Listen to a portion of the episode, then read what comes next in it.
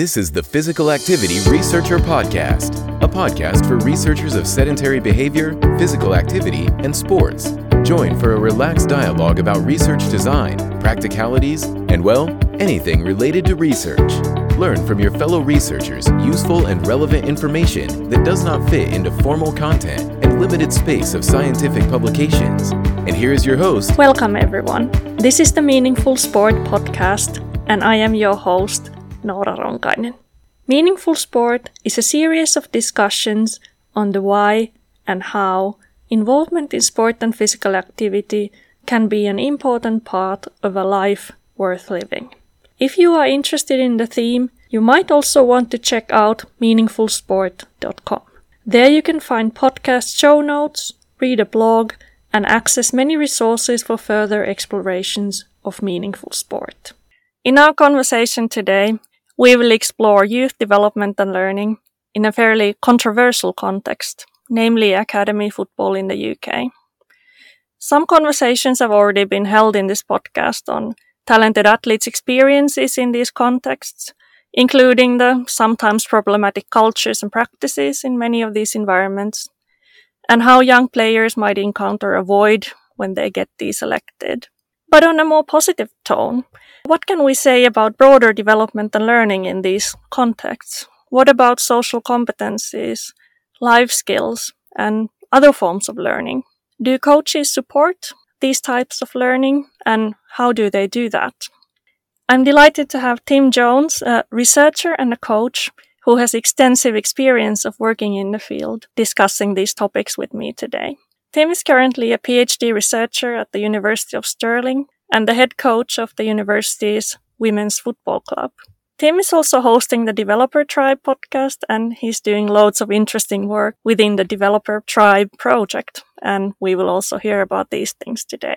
So let's get on to it then. Welcome, Tim, and thanks for finding the time for our conversation. Oh, it's a pleasure. Thank you so much for inviting me. Yeah, it's really a pleasure for me as well, and we had a very nice conversation like a few months ago when you invited me to your podcast. So now I'm the one who gets to ask all these tricky questions.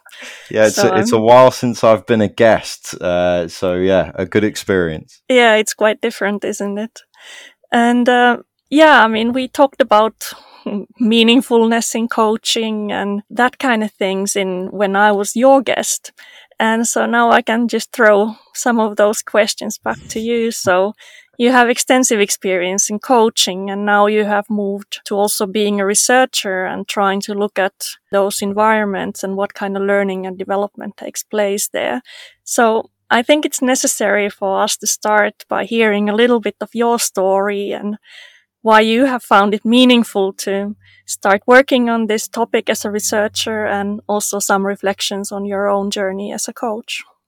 Sure. Yeah, well, I'll try and be brief with it. I was born in uh, Jersey in the Channel Islands, a, a small place. Um, very grateful and, and privileged to have grown up there. Uh, and football was always, you know, very close to my heart and, and my family.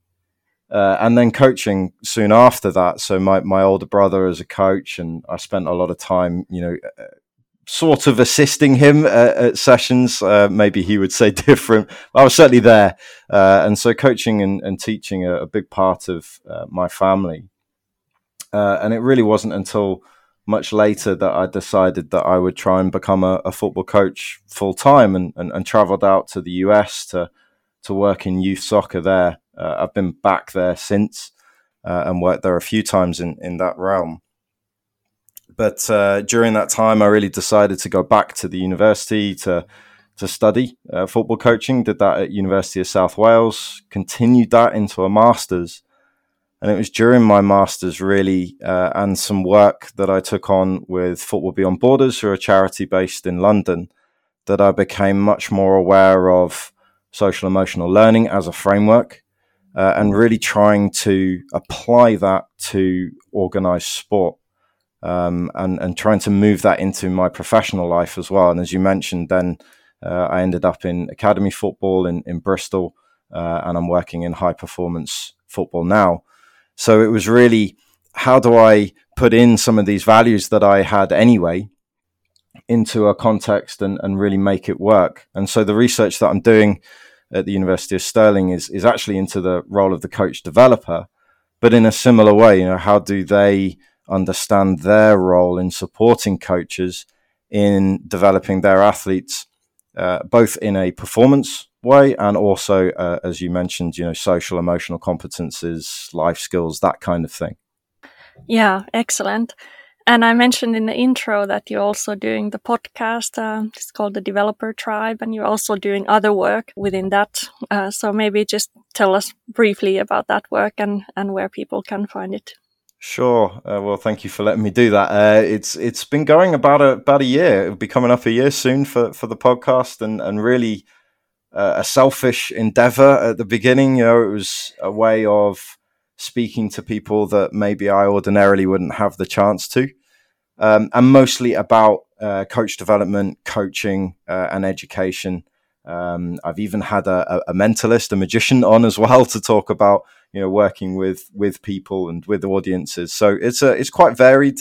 Um, and it's been an, been an awesome journey so far. The rest of what we're doing at the moment. Uh, so we have a program called Recode, which means co-construct, deconstruct, reconstruct. You put those together and you get Recode. And that's a multiple mentor network. Uh, so people have access to that. Uh, it's a comprehensive mentoring program. And then also an online network, which uh, anyone can join, the developer tribe dot m n dot co, where we're covering things uh, each month. And, and this month we are, or I am, covering social emotional learning. Uh, so uh, this has come at a good time. Yeah, excellent. And um, I think from here, then we will jump into that context that you already started uh, mentioning about academy football, and you're working in that elite development context. And I had a couple of episodes with uh, Francesca Champ uh, from Liverpool John Moores University, and then with Martin Roderick from Durham University, and they both look at those talent development or academy um, context from psychological and sociological perspectives, and they mention a lot of these problematic things, you know, one-sided identity development in young players, and you know, we know that most of them get deselected, and asking these questions about, is it a valuable experience for the ninety-nine point some something something percent who never become footballers? So yeah, maybe just to reflect a bit on that. How do you think about those problematic features of those environments that you are researching and that you're working in? Well, I mean, I was really fortunate to to work at Bristol Rovers in, in the foundation phase. So Uh, I had a group of under elevens that then became under twelves. And I say fortunate because some of this stuff was was talked about at, at, at good length between us as coaches and staff, and it was an important part of what, what we did. But we also then had to balance development of performance outputs. And I'm well aware that, you know, my work in the academy world was was foundation phase, and perhaps it's easier because there is such a, a length of time left in the journey uh, that it, perhaps it gives you more agency to work in this space than later on. And, and that's why I wanted to research it and speak to more coaches, different categories of academies in the U K, to find out whether this stuff was on their mind, whether they knew about it, and whether it was not prescribed, but they were constantly cognizant of developing these things alongside all of the other parts of their, their job. And we, we well know coaching to be a very complex endeavor. As soon as you put that into a, a talent development environment at high performance level, your performance can take over quite quickly. And in the conversations that I was having with the coaches, I was seventeen all told, I tended to find that they quite quickly would say, oh no, I, I don't know anything about this part. You know, it'd be much more comfortable talking about technical, tactical, physical, sometimes psychological stuff. As soon as we tried to unpack around social emotional competencies, they'd quite often tell me quite early on, well, I don't really know much about that. But in the course of the conversation, found out that they actually did know a lot about it. They just weren't necessarily aware of it. Yeah, that's interesting. So does it mean that it's not so much in the coach development programs or like in the coach education materials? I I would guess that th- those things are included these days as well. Yeah, I think coach development has come a long way in, in football, and that the the levels, UEFA levels, have come a long way in terms of providing this kind of stuff, but also that there are additional courses usually run by, you know, certainly U K national governing bodies around mental health, uh, around uh, social problems. So there's a lot more access for coaches to gain this information. But what was interesting about speaking to these coaches was finding out whether they were aware of implicitly working in this space, having then found out that they really don't explicitly. Yeah. And the research you're talking about is, is part of your master's research. And uh, yeah, some of these concepts that we are already talking about, we are talking about life skills, we are talking about social competencies. Another term is social and emotional learning. So yeah, what are those different things and what are the differences? Yeah. Yeah, well, it's definitely a messy space. Um, I agree. You know, there, yeah. there are there are so many different models, and you know, those who have spent time looking at coaching literature in this kind of area will be well aware of positive youth development, life skills, um, perhaps S E L, although that hasn't made its way into organized sport as much. Yeah. So in putting the literature review together for this dissertation, it was quite difficult to synthesize some of that information. But one of the things that came out quite regularly, especially in the life skills stuff, was that coaches quite often believe that that kind of comes as a byproduct of being involved in organized sport in any case. Um, and that may well be true. So again, in, in unpacking some of this work, there were two terms that were used, one being that maybe this this area is something that could be taught, or maybe it's something that can be caught. And with the, the CASEL framework, the S E L framework, I'll tell you the, the, the five competencies in a moment, they really believe, and partly because it's in an education space, this is supposed to be in classrooms, that it's a taught process. That's my contention going through the, the research and then my own experience, is that in organized sport environments, it's much more likely to be caught. And and so what, what ramifications does that have?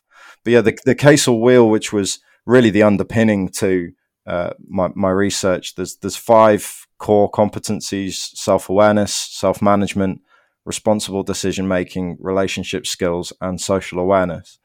And those five obviously split off into other things, but that just helped me shape some of the, the questioning, Uh, and, and then some of the answers that I was able to get from the coaches who work in uh, category one to category three academies in the U K. And yeah, maybe just to continue, like we have life skills, which is something that is kind of within sport and within positive youth development framework.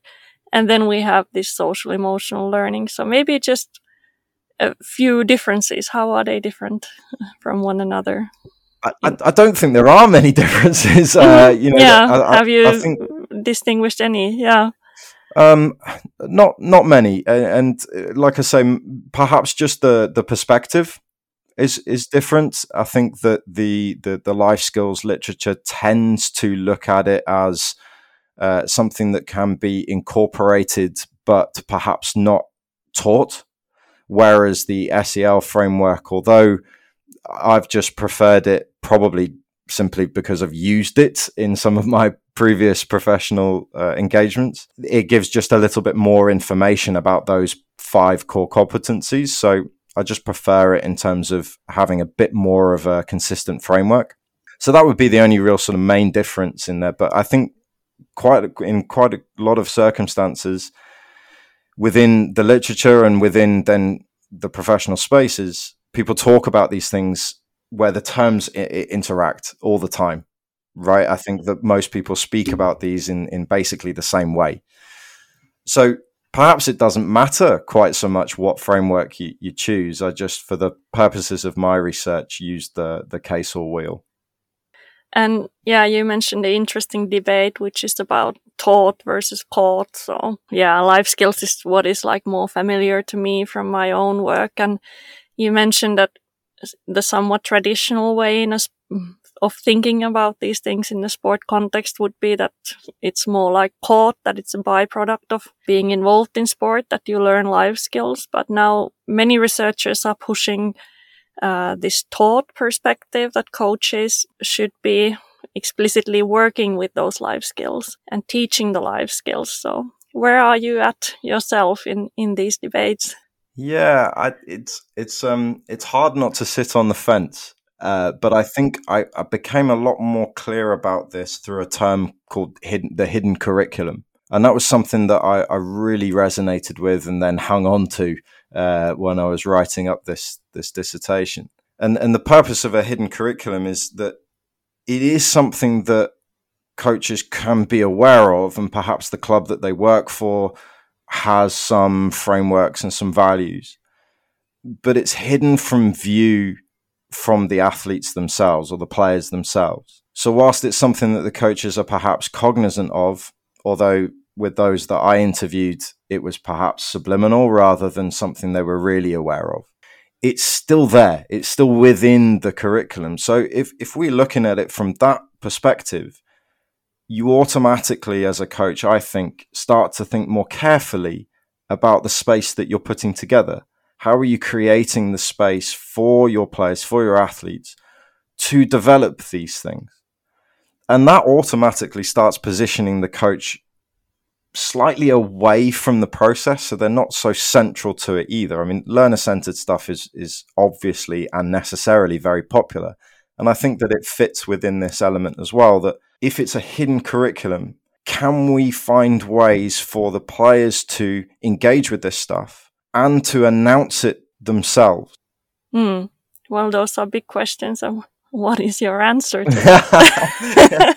Well, yeah, I, I mean, I obviously think it is possible, and, and there'll be certain tools that coaches use probably, well, no, definitely regularly, and that they may not be aware that they're doing it. So as an example, you know, fifteen, sixteen or so of the seventeen coaches I, I spoke to all mentioned how important the transition moments between uh, the cloakroom out to the field, or the changing room out to the field, or the uh, warm-up into the game.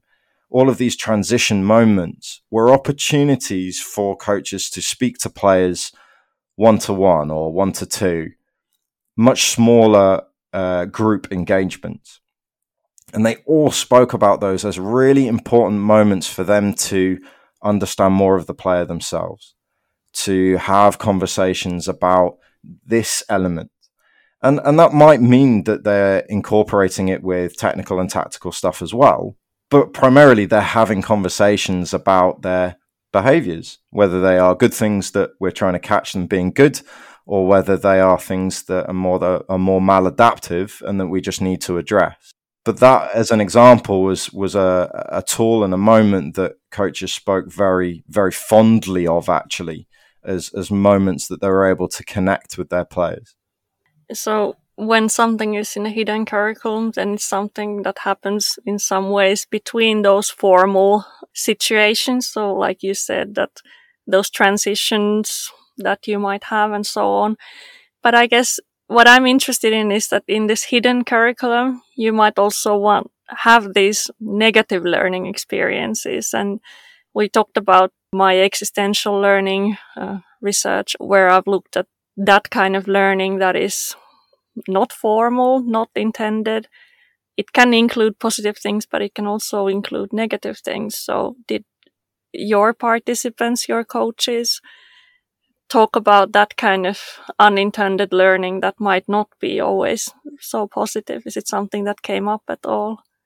Yeah, it, it was, and particular, particularly with the coaches who had been had been coaches for a lot longer, and perhaps because of that were engaged in some form of being a coach developer themselves, maybe a mentor for others, or maybe they've been a, an affiliate tutor for a national governing body courses, those kinds of things. And it was quite clear that the coaches I spoke to that had those types of positions, or maybe some teaching experience, definitely spoke about this stuff in a in a slightly different way. And and two things really popped out, and you've already mentioned one of them, which is the athletic identity foreclosure.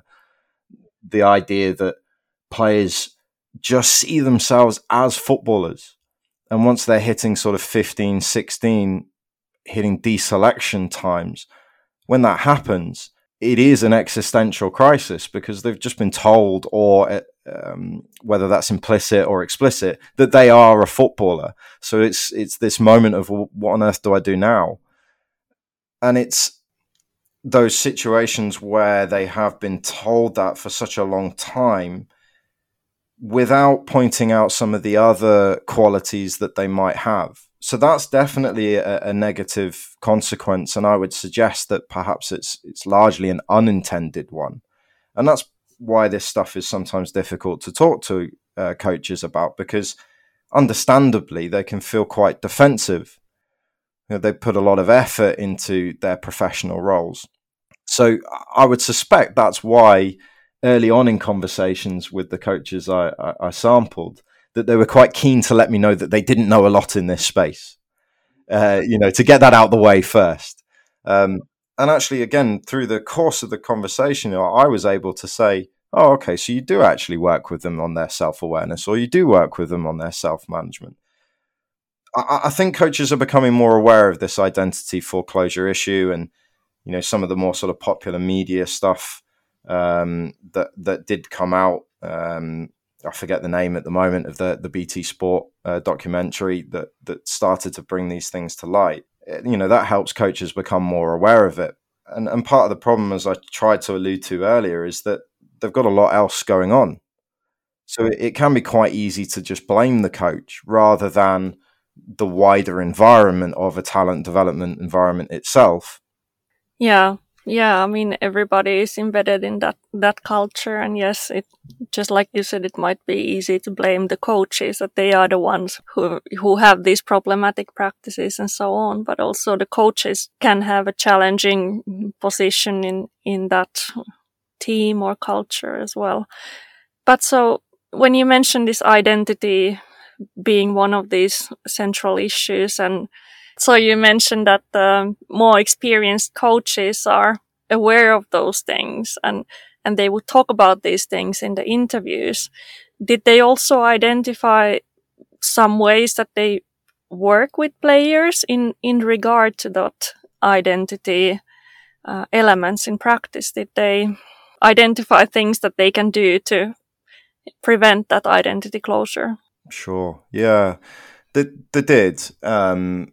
I wouldn't say that they spoke about it really lucidly, but there were definitely things that um, we were able to unpack together in those interviews. Um, and I suppose that speaks to this again, that perhaps this space is just not that well understood um, on a, on a deeper level.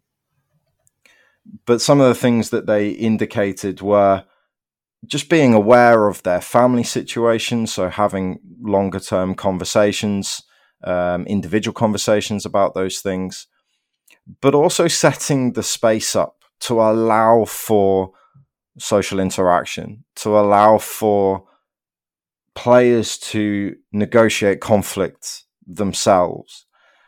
So this, again, was pointing to, okay, well, we definitely need to know the players that we're working with, and that's quite a common cultural artifact. But also that we needed to create a space in which the players themselves not only announce their errors in this space, but also are allowed to deal with them themselves, to develop themselves with our support, of course, and we can point certain things out. But this is part of that being caught rather than taught. That we can, through noticing and through observation, point certain things out to players, but then allow them to deal with it themselves. So let me give an example with, with, with conflict negotiation, that how often have I heard coaches speak, and I'm sure many listeners, about, you know, two players that, you know, don't like each other very much, and it kind of blew up in practice, and or I don't quite know what to do with them, and so on. How are they actually, as coaches, creating the space to allow them to not only have that conflict, but then also deal with it? I think quite often we shut these things down too quickly. You mentioned about these unintended learning that happens in these environments. And the first one we talked about was the identity development and that identity foreclosure. And yeah, we can talk about what, what is the other one that you identified. Yeah, that really came down to selection, um, as in selection for game time. And there was a couple of situations where the coaches were understandably more comfortable talking about other coaches rather than themselves, but quite often pointing to a real uncomfortableness with players not getting enough game time and not receiving enough attention in training as well. Uh, you know, I was told about a situation of a an under nineteens player at an academy where they didn't play a single minute for an entire season.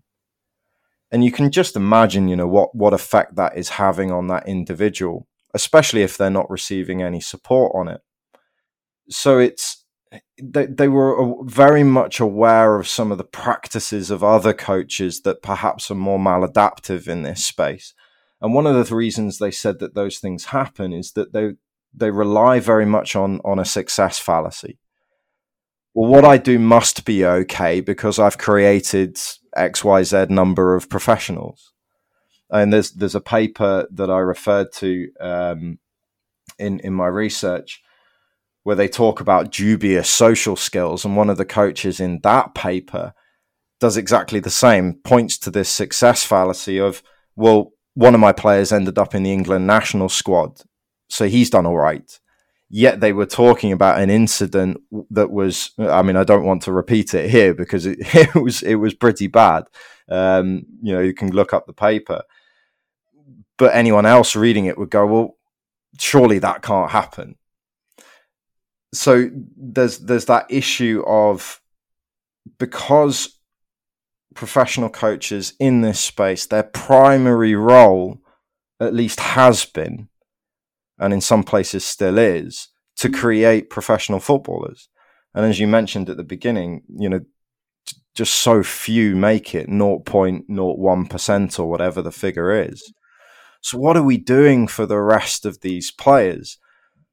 But how do we support coaches in this as well? Because if we're saying to them that their role relies on creating professional footballers, but they've only got the chance to produce zero point zero one percent, then of course they're going to focus more on performance outputs. Yeah, I think that's a terrible dilemma for, for the coach.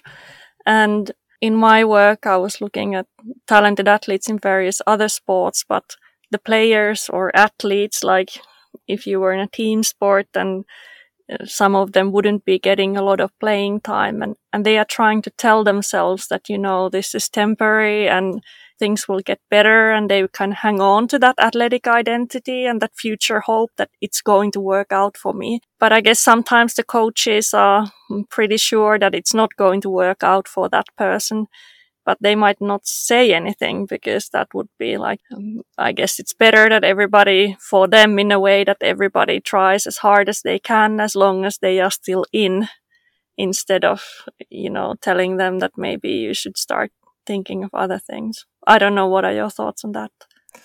Yeah, and I think I, I agree, but I think a tool that came up for, again, pretty much all of the coaches and is very, very commonly used uh, in, in academies is, is I D P, so individual development plans. And this, I think, has really helped to structure some of the work away from just performance outputs, and also to help coaches to align some of what they do to social emotional learning, social emotional competencies, and then to see how they actually support the the performance as well. So again, another paper that I referred to in my, my research, although it was from twenty twelve, so it's a, a little while ago, uh, Mills et al., they, they interviewed a number of high-performance coaches in, in, in football academies and found that those coaches would point to some social skills, some emotional competencies as things that they want to see in their players. But the disconnect, at least previously, has been that although they want to see them in those players, the talent development environment itself hasn't been developing those things. And the more and more that we move towards players being within that talent development environment more consistently across a week, you know, a lot of the, the category one players, that's a big chunk of their time is spent at academy, then we have to take these things more seriously. And it was interesting that I actually expected more of them, but only a few of the coaches I interviewed were basically saying, well, that's the realm of the wellbeing coordinator or the education manager or the sports psychologist that we have at the club. And they'd point to the kind of the multidisciplinary team. It was interesting that at least the, the majority of the coaches I spoke to, although they said, I might not know enough in this space, they didn't bulk away from, I do actually have a responsibility here. Yeah, I've read those studies as well that, you know, if a sports psychology or more like personal development, well-being practitioner is introduced, then sometimes the coaches might say that, okay, well, that person is going to take care of this and now I can just focus on coaching. So, well, I, I think we touched upon many interesting topics. This will be a good time for us to stop for the first part of our conversation. We'll have a little break and then we continue to our second part. So thank you so much, Tim. Thanks for joining us this week on Physical Activity Research Through Podcast. If you like the show, make sure you never miss an episode by subscribing or following the show on Twitter. This podcast is made possible by listeners like you. Thank you for your support. If you found value in the show, we would really appreciate a rating on Apple Podcasts or whichever app you use. Or if you would, in a real old school way, simply tell a friend about the show.